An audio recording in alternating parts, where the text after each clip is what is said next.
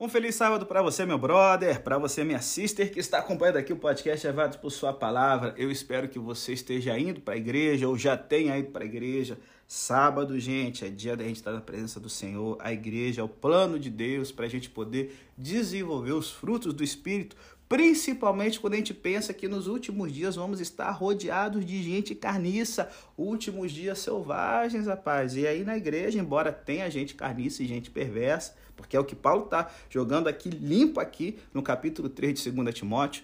Não vamos desanimar, porque o Espírito Santo trabalha ali para poder remover o mal, para poder transformar a vida das pessoas e sempre vai ter gente do bem para apoiar e andar junto com a gente, graças a Deus. Então, aqui o podcast de hoje, ele está falando aqui sobre os últimos dias selvagens e difíceis, 19 tipos de carniças que pode ser que você se encaixe em pelo menos um, tá certo? Porque que descobre, é, nós temos aqui a, a, descoberta de o que, que é a natureza depravada, pecaminosa. Aqui a gente tem aqui as qualidades ruins que o diabo semeou na terra.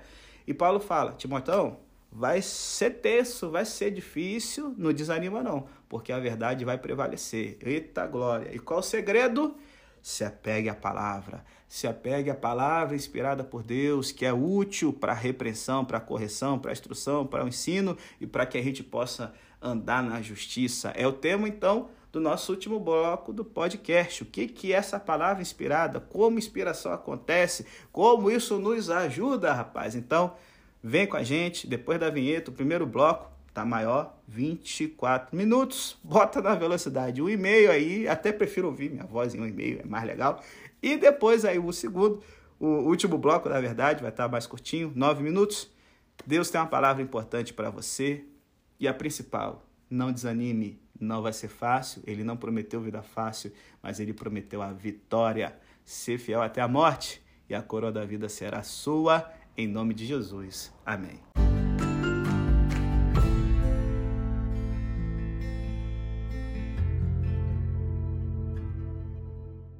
Bom, galera, nesse primeiro bloco aqui que nós vamos estar analisando 2 Timóteo 3, verso 1 até o 9, eu acho que você pode assim, nossa, que trecho pesado, mais ideias, pessimista, negativo, nossa, que coisa tenebrosa aqui, pastor. Calma, eu sei que você pode estar incomodado.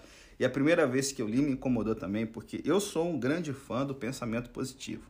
A atitude que posso fazer alguma coisa consegue que as coisas sejam feitas em face da adversidade, enquanto que os pessimistas se encolhem nas sombras, reclamando de hoje, pedindo por tempos melhores só no mimimi. Paulo, claramente, era uma pessoa que pensava positivo. Ele viu o potencial para o bem emergir de cada circunstância. Para ele, o copo estava sempre meio cheio. Ele nunca duvidou do poder de Deus para transformar qualquer dificuldade em vantagem para o Evangelho. E esse é o principal motivo para o apóstolo conseguir realizar tanto e tão pouco tempo 15 anos, talvez 20. Mas o pensamento continuou realista. Ele não mantinha uma atitude positiva por ignorar o mal. O capítulo 3 marca então uma transição sutil, ainda que relevante, nessa carta de Paulo. O apóstolo preso, depois de refletir sobre o passado, exorta o ministro mais jovem a encarar o futuro.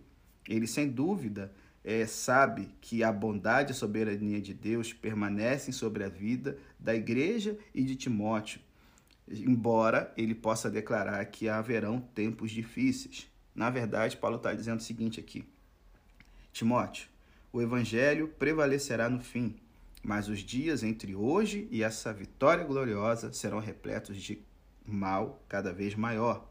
Espere a vitória, mas se liga, prepare-se para a batalha. E sabe, eu gosto disso de Paulo porque ele vai direto ao ponto, sabe? Ajuda isso, sem ficar fazendo rodeios com banalidades ou brincadeiras. É bom muitas vezes a gente afirmar a verdade como ela é. E essa virada abrupta na carta de Paulo, com as palavras sabe, porém, ela nos dá aqui uma autópsia da depravação humana e uma predição assustadora das atrocidades que as pessoas, sobretudo as pessoas religiosas, são capazes de fazer. E assim, quando ele solta essa palavra, saiba disso, Timóteo, ele está dando um golpe forte no peito do, do, do, pastor aqui, do nosso queridaço aqui, com cada sílaba, velho. O verbo gnosco aqui, do grego, aparece no tempo presente no modo imperativo, que é traduzido ao pé da letra por Ei, você continue sabendo isto. Em outras palavras, esteja sempre atento a isso enquanto realiza suas tarefas. E o que, que é isso? Seis palavras de mau presságio. Nos últimos dias haverá tempos difíceis. E alguns sugerem que Paulo se referia ao, tempo final, do tempo de angústia, da grande tribulação, que vai ser descrito por João no Apocalipse. Só que se liga, a expressão nos últimos dias no Novo Testamento, com uma frequência muito maior, se refere ao tempo entre o nascimento de Jesus em Belém e o seu retorno à terra para estabelecer seu reino. Os últimos dias, eles têm duração de séculos e irão de mal a pior, porque quando Cristo morreu na cruz, o reino do mal, os últimos dias, o, o reloginho do capeta começou a correr acelerado para o tempo do fim. Irmão. Então, assim, o que Paulo aqui está querendo não é amedrontar nem desencorajar Timóteo, apenas dar uma orientação correta para as expectativas dele. Se Timóteo esperava que o tempo entre a ressurreição de Cristo e o seu retorno em poder fosse marcado pela retirada firme do mal e uma melhora da humanidade, ah, ele ia ficar desapontado. É essa a diferença fundamental entre um cristão e um humanista. Uma pessoa que né, hoje acredita no bem de todos os seres humanos, no evolucionista que acredita que a, que a humanidade está evoluindo constantemente, moralmente, cara, o negócio está indo de mal a pior. E aí, eu queria que você visse aqui o termo grego halepos, traduzido por difíceis, só é usado uma outra vez no Novo Testamento para descrever os dois homens endemoniados que viviam entre as sepulturas perto de Gadara. Eles, capacitados pelo maligno, arrebentaram as correntes que os prendiam e aterrorizaram a região com extrema violência, tocando louco. Dizer que eles eram difíceis é uma atenuação. O termo significa feroz difícil de encarar, perigoso, selvagem. O grego clássico usava o termo para descrever animais selvagens ou mar revolta, irmão. Então pensa, os tempos, bambu vai gemer. Então, assim, nos últimos dias teremos tempos selvagens. E qual é o motivo para esses tempos difíceis? Aqui, Paulo, ele, ele, ele introduz aqui 19 adjetivos e expressões descritivas que caracterizam a depravação humana. Gente, se liga. Não podemos culpar os desastres naturais, a fome, a poluição, a pobreza ou a peste por toda a miséria que cai sobre o mundo. As pessoas são culpadas. A maioria do sofrimento experimentado pela humanidade hoje é resultado da violência. Embora muitos morram e sofrem desastres naturais, muitos mais sofrem e morrem porque seus irmãos humanos não ajudam nas consequências desses desastres. O termo grego aqui, antropos, que é traduzido como homens, se refere-se, na verdade, à humanidade jovens e velhos, homens e mulheres. E essa descrição da depravação merece nossa atenção. Podemos ser pessoas que pensam positivo, mas temos de estar cientes dos perigos e nos preparar para enfrentá-los. Primeira das 19 listas de carniças que andam sobre a Terra. A marca dos Walking Dead aí que tocam o terror no mundo. Primeiro, amantes de si mesmos. Todas as pessoas são dadas ao egoísmo, mas esse item descreve um grau mais profundo de amor por si mesmo, do qual usaríamos o termo narcisismo. Os amantes de si mesmo veem tudo no mundo só como os afeta. Eles distorcem sua percepção de cada evento para reforçar seu próprio senso de superioridade, relevância ou segurança. Eles buscam, acima de tudo, o conforto e a promoção do ego. Segundo tipo de carniça, o amante do dinheiro. Materialistas é o termo moderno para isso. Os materialistas buscam a riqueza e as posses como meio de poder, controle, segurança, valor pessoal e até mesmo amor. Não há nada de errado com a riqueza, gente. É o amor pela riqueza que temos de evitar. E os amantes do dinheiro são guiados pela ganância. Terceiro, carniça, o presunçoso. O termo grego alazon descreve a antiga versão de um malandro, um trapaceiro que muda de cidade em cidade, fazendo grandes promessas, arrecadando dinheiro e depois, ó, sumindo na calada da noite. Eles buscam a glória para si mesmos sem fornecer nada de digno para aqueles que os rodeiam.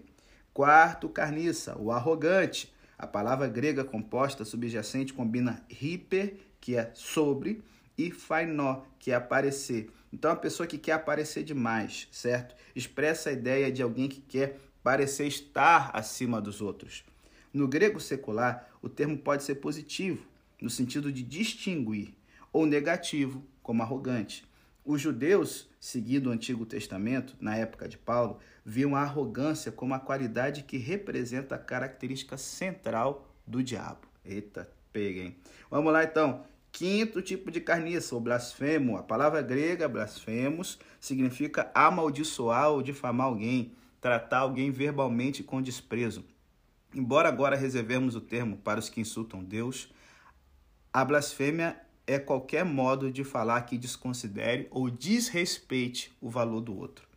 Sexto tipo de gente problemática, o desobediente aos pais. A palavra desobediente traduz o primeiro de cinco termos gregos com prefixo negativo a. A raiz da palavra aqui em, em grego é peito. E o que, que peito significa? Ser convencido ou ser persuadido, tá certo? Os desobedientes não rejeitam apenas as regras do pai para a família. Eles são adultos que rejeitam os conselhos dos pais. E se liga, gente, eu, quando às vezes participo de um processo de seleção, jamais contrato pessoas com problemas emocionais não resolvidos com origem um relacionamento insalubre com seus pais. Elas também têm problemas com a autoridade que estendem a todos os aspectos de sua vida. Olha a próxima característica, gente ingrata. O prefixo a de negação aqui no grego vem depois, antes da palavra graça, ou seja, pessoas que negam a graça, pessoas que negam serem graciosas. Incorpora a ideia de uma atitude geralmente de ingratidão. Essas pessoas carregam um espírito de merecimento. Quando não conseguem o que querem, reclamam como se algo tivesse sido tirado delas. O ímpio aqui tem também esse prefixo negativo em grego, a palavrinha a. Nega a qualidade positiva denotada por rosios, arrosios, que significa pessoas que é, é, têm posturas sagradas, legais ou zelosas. Então é a pessoa que não é sagrada, o ímpio, tá certo? O termo também descreve as pessoas que respeitam as tradições e têm é, um sentimento de obrigação com as leis eternas. O ímpio, ele não rejeita apenas a lei de Deus, recusa-se até mesmo a seguir as regras da decência comum. Os gregos pagãos condenariam essa pessoa como um mau cidadão e um vizinho ruim. Olha aí o perigo, o ímpio é um carniça aqui. Mas tem gente pior, tem assim, tem gente tão ruim quanto, é pior que não sei dizer quem é o melhorzinho aqui. Sem afeição natural. É uma pessoa sem coração, que não tem sentimentos de bondade pelos outros, caracterizada pela insensibilidade, não oferece nada para os outros sem esperar algo em troca. Incapazes de perdoar, o sentido literal do termo grego aspondos é sem libação. Libação era uma oferta de, de é, líquida que era derramada sobre o altar. Quando as nações em guerra assinavam uma trégua ou indivíduos hostis reconciliavam suas diferenças, eles costumavam derramar uma bebida, oferecendo, aí, aí vem, libação, diante de um Deus e fazendo o juramento de manter a paz e o perdão. Então a expressão trazer uma libação significava, no tempo de Paulo, uma oferta de paz. Alguém sem libação não admite a injustiça, recusa-se a, a, perdoar as ofensas e continua em conflito com os outros até o último homem. Caluniadores. A palavra grega aqui, sabe qual é? Diabolos. Diabo. Rapaz, outro designativo de Satanás por sua mentira e pelo fato de apanhar as pessoas em uma armadilha. O diabo seduz as pessoas ao pecado e depois apresenta a Deus o relato disso a fim de criar uma fenda no relacionamento deles e aumentá-lo o máximo possível. Olha aí, gente. O diabo humano faz o mesmo em uma comunidade, igreja, faculdade ou família. Outro carniça aqui, o descontrolado. Um termo relacionado ao autocontrole aparece duas vezes em 1 Coríntios. Em 1 Coríntios 7, 9, Paulo sugere que a pessoa sem moderação sexual, que não sabe se dominar, não deve tentar ficar solteira, mas se casar ao invés de ficar ardendo em paixão, certo? Em 1 Coríntios 9, 25, o apóstolo alude à dedicação do atleta ao treinamento para uma competição, controlando sua dieta e evitando tudo que possa comprometer sua vantagem competitiva. Os indivíduos descontrolados não conseguem se manter eticamente honrados, pois a moralidade exige a negação do ego.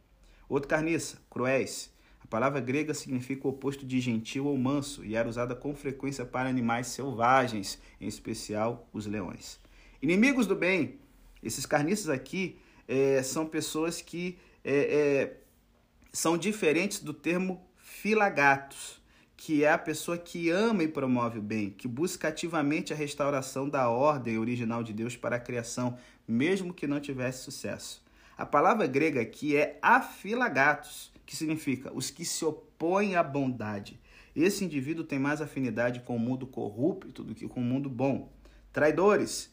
Esse mesmo termo é usado por Lucas em Lucas 6,16 para descrever Judas Iscariotes como traidor. O sentido literal da forma verbal dessa palavra é entregar alguém.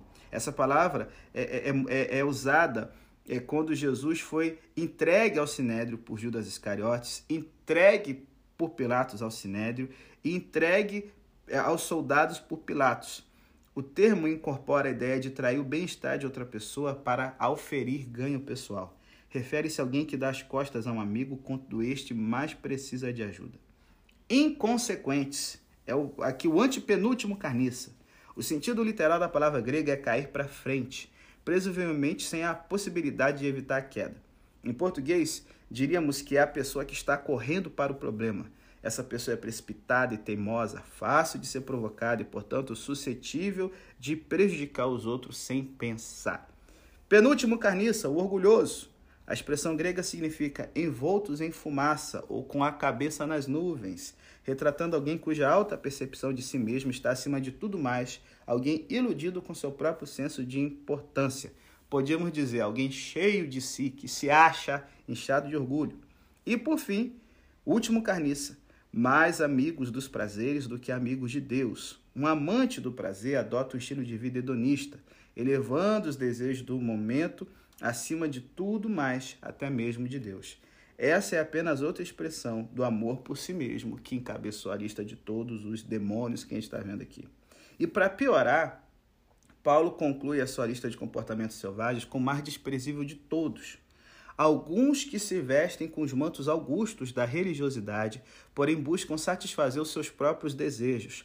Fingem ser piedosos a fim de justificar os próprios desejos egoístas, certo? Eles rejeitam o verdadeiro poder da piedade, que Paulo associa ao contentamento, como a gente viu em 1 Timóteo 6, versos 5 e 6. Hoje, essa falsa piedade vai de fanáticos, né, dementes que lançam aviões sobre prédios altos, Há pastores corruptos depenando o rebanho para ganho pessoal. Há homens de negócios à procura de possibilidades na igreja para as emissoras de comunicação. Há cristãos hipócritas racionalizando sua ganância. É o tipo de gente que frequentemente vai nos cultos da igreja, cantam hinos, dizem amém nas orações e colocam seu dinheiro no, na, na, na salva das ofertas. Eles parecem e soam flagrantemente piedosos, mas é uma forma sem poder aparência externa sem realidade interna, religião sem moral e fé sem obras. E esse resumo aqui encerra aqui.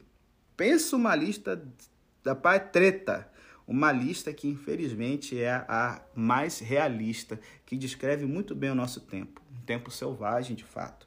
E Paulo exorta Timóteo a evitar as pessoas caracterizadas por quaisquer das 19 marcas da depravação.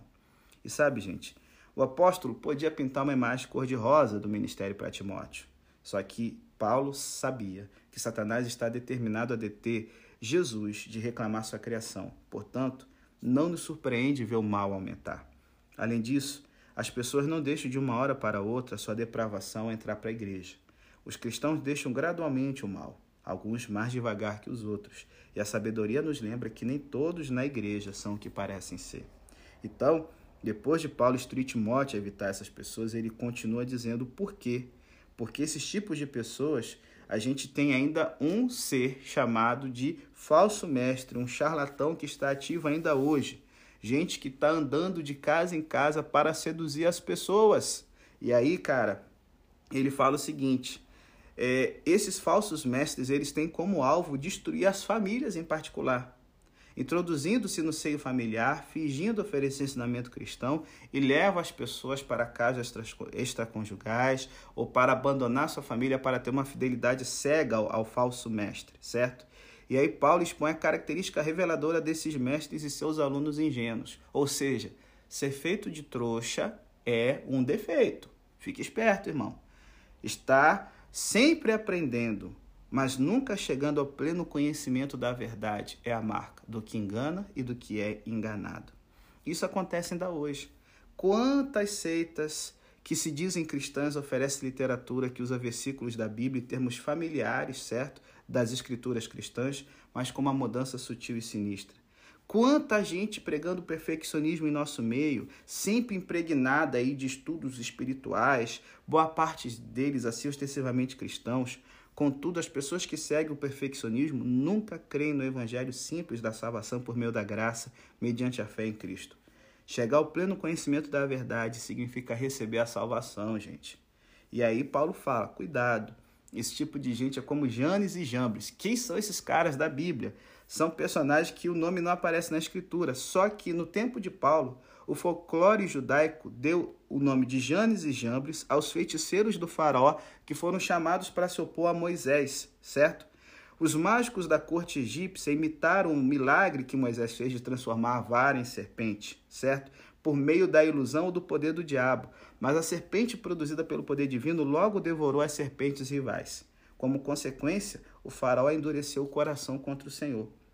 Paulo condena os falsos mestres que proliferavam em Éfeso como incorrigivelmente depravados e, portanto, reprovados na fé.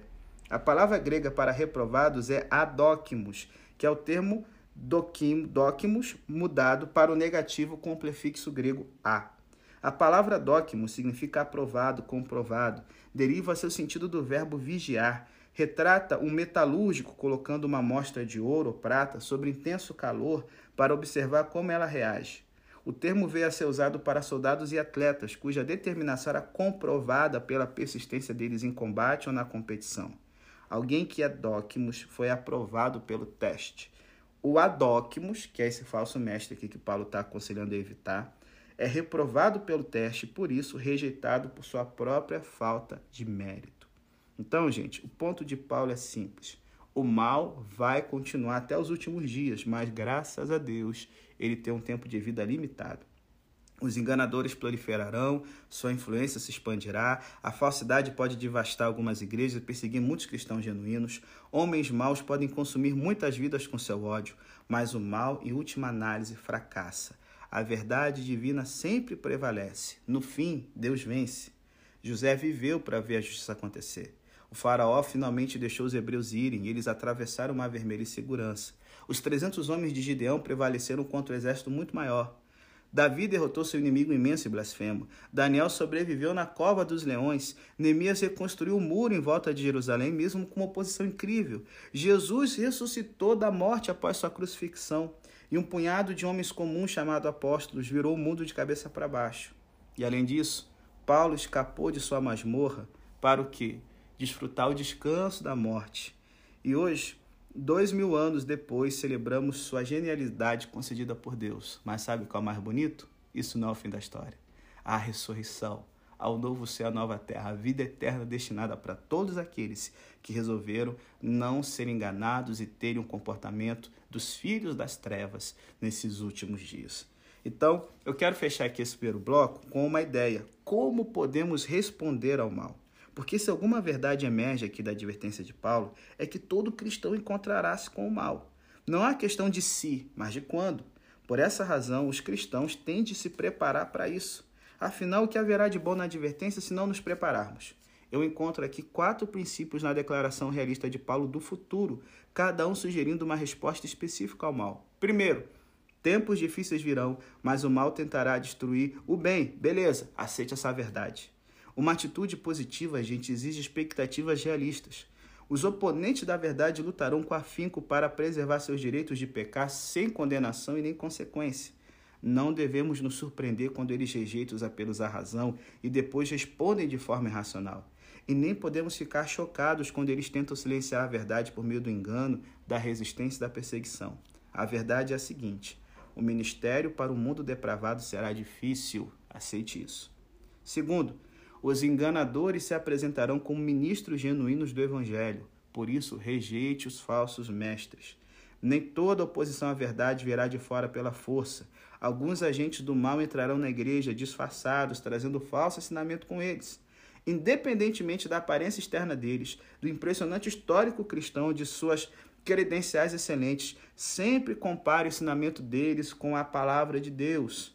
Se eles ensinam algo contrário ou ousam acrescentar nova revelação ou afirmam ter capacidade exclusiva para tornar a Bíblia compreensível, confronte-os. Se a confrontação não trouxer uma mudança, aí entra a disciplina. A igreja tem de se proteger do erro, gente. Se você ocupa um lugar de liderança em sua igreja, remova-os do recinto. Do contrário, saia você mesmo da presença deles. A verdade é que os falsos mestres são tóxicos para o corpo de Cristo. Rejeite-os. Terceira forma, terceira ideia aqui, certo? O mal ocupa às vezes posições de poder que não podem ser subvertidas. Então, cara, vamos ter que aprender a suportar a perseguição. Quando Paulo escreveu a segunda carta a Timóteo, Nero usava seu imenso poder para torturar e matar os cristãos. Nesse meio tempo, Timóteo servia numa igreja em uma cidade inundada de hereges e falsos mestres. Ele sem dúvida sofreu alguma perseguição quando as personalidades populares agradaram a congregação com ensinamentos que apelavam à natureza caída deles. O poder do mal pareceu invencível por um tempo. No entanto, quando baixou a fumaça de sua arrogância, a verdade permaneceu e graças a Deus ainda permanece. Eu fecho aqui com a última dica. A principal arma do mal é o engano. Por isso, revele a verdade. Embora tenhamos de encarar o mal de frente, não podemos tomar o mal literalmente, pois as pessoas mais exageram sua influência. As pessoas mais parecem mais fortes ou mais influentes do que realmente são. As pessoas mais criam ilusões, sabe, é, de justiça, em geral à custa das pessoas piedosas. Então, fale a verdade abertamente, tanto quanto for capaz. Recuse-se a tolerar segredos, questione as declarações dos falsos mestres pedindo evidências e não tenha medo de chamar as más obras pelo que elas realmente são. O mal não suporta a luz da verdade, ele foge com vergonha ou luta em vão para encobri-la. Por isso, que brilhe a luz.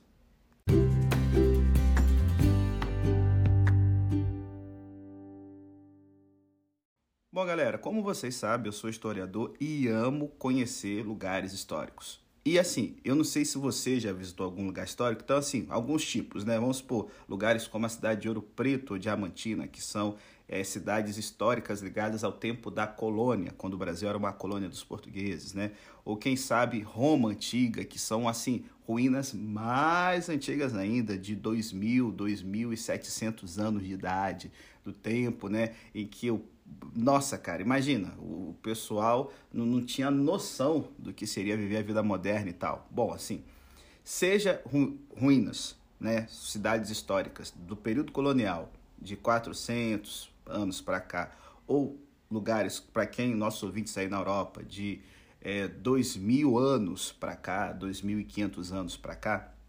Então, uma coisa que eu me lembro que me surpreendeu a primeira vez. É, visitando, por exemplo, uma cidade histórica, você vê aquele casarão assim, bem velho, bem caído, bem assim, e de repente você pensa, poxa, ninguém mora aqui. E aí você percebe que ali tem uma janela com cortina e que tem pessoas trabalhando ali dentro, ou pessoas né, que estão assim, morando ali. Você fala, caramba, cara, essas ruínas são habitadas. Sempre que eu visito um castelo antigo ou uma casa suntuosa, me dá um prazer especial descobrir aquela parte que ainda é habitada por uma família que a usa para o seu propósito original. Um prédio habitado está vivo de uma maneira que uma atração turística, por mais bem preparada que esteja, não está. Ele respira.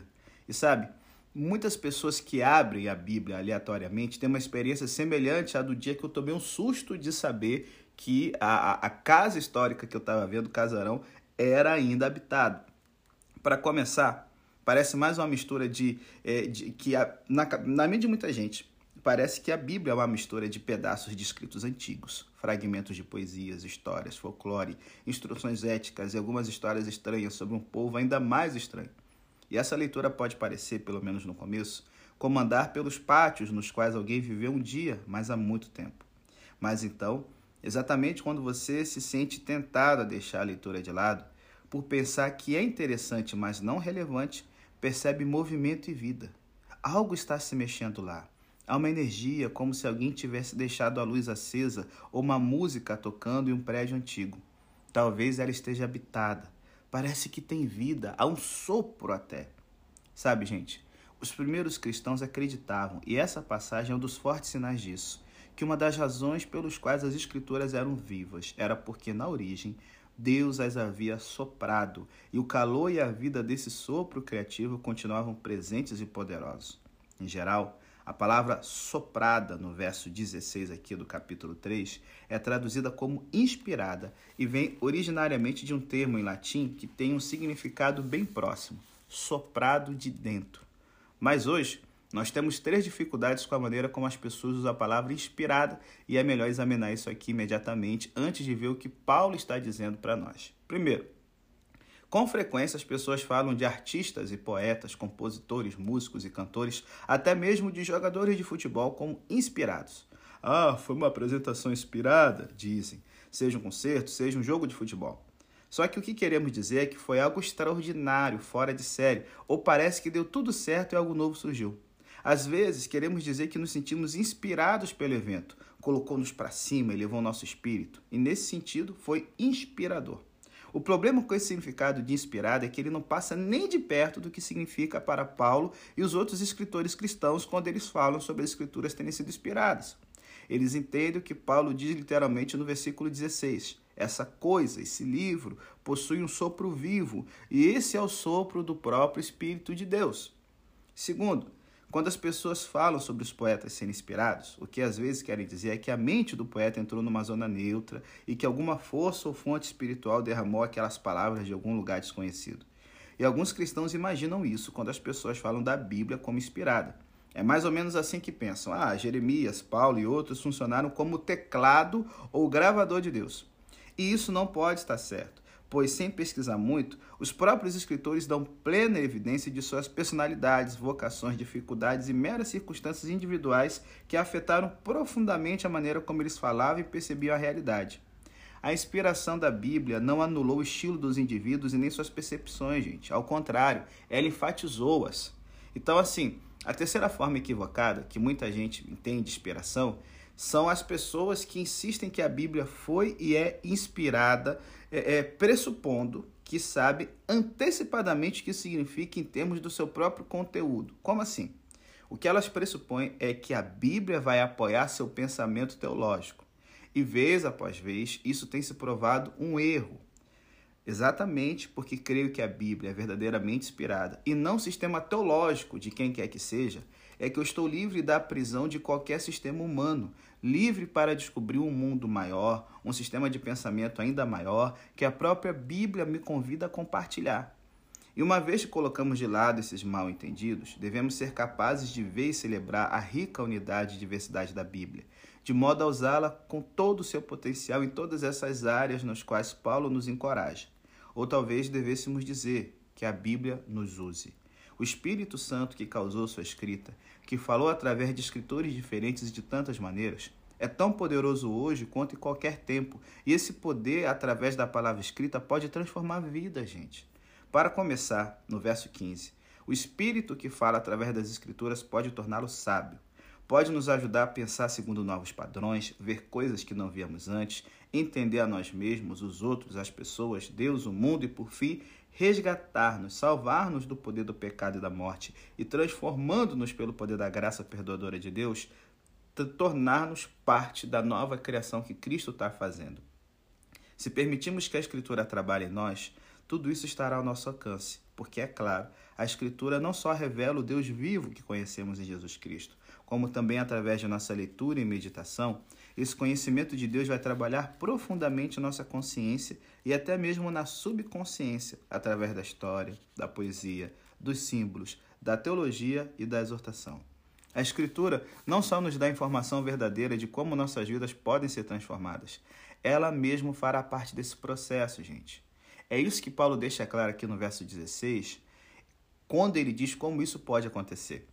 As Escrituras são úteis para o ensino. Bem, isso é óbvio. Para repreender, isso é um pouco diferente.